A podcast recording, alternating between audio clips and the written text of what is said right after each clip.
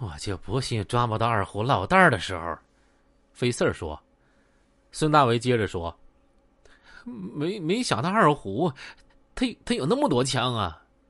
嘿，枪没打响之前就是一块废铁，但打响一声之后，拿枪的人就会有杀人的胆子。”赵红兵说：“我踢了他手腕之后，他的枪走火了。这一枪过后，绝对有人敢开第二枪。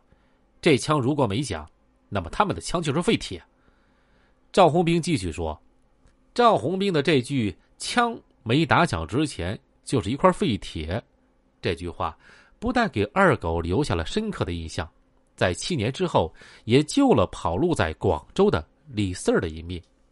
事后他承认，他的确记住了当天赵红兵的这句话，而且把这话当成了真理。是这句话救了他。那是一九九四年的一个夏天，正跑路在广州的李四儿。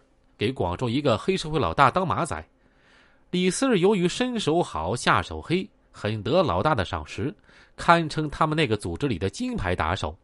这一天啊，他们要和潮州帮谈判，谈判地点在一个露天大排档，桌子很窄，双方各两个人，都是一个老大带一个马仔，面对面坐着。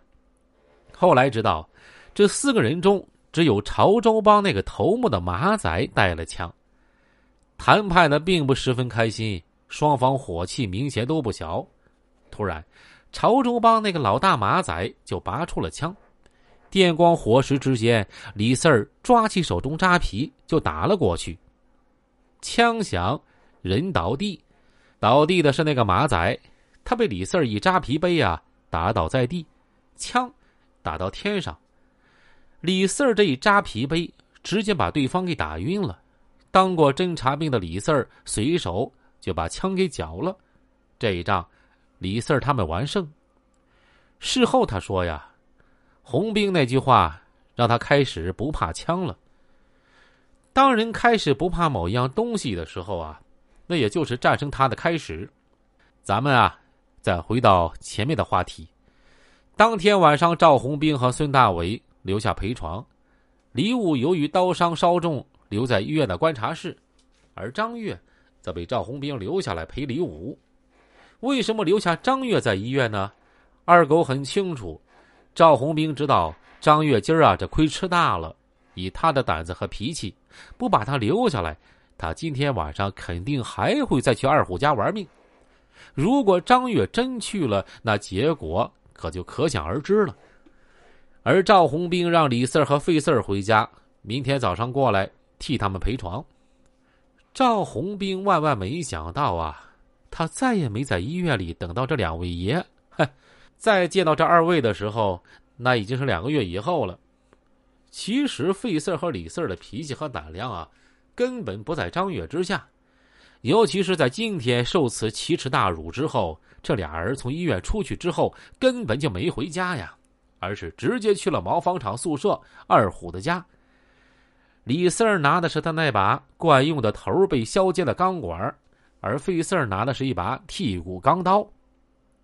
李四和费四他俩和张月最大的区别就是，如果是张月去找二虎，那么肯定是直接去敲门，门敲开了直接去拼命；而他俩呢则不同，足足在二虎家胡同外面的草垛边上守了一宿，他们在等，在等二虎落袋的时候动手。这就是李四这样的老侦察兵啊和亡命徒的区别。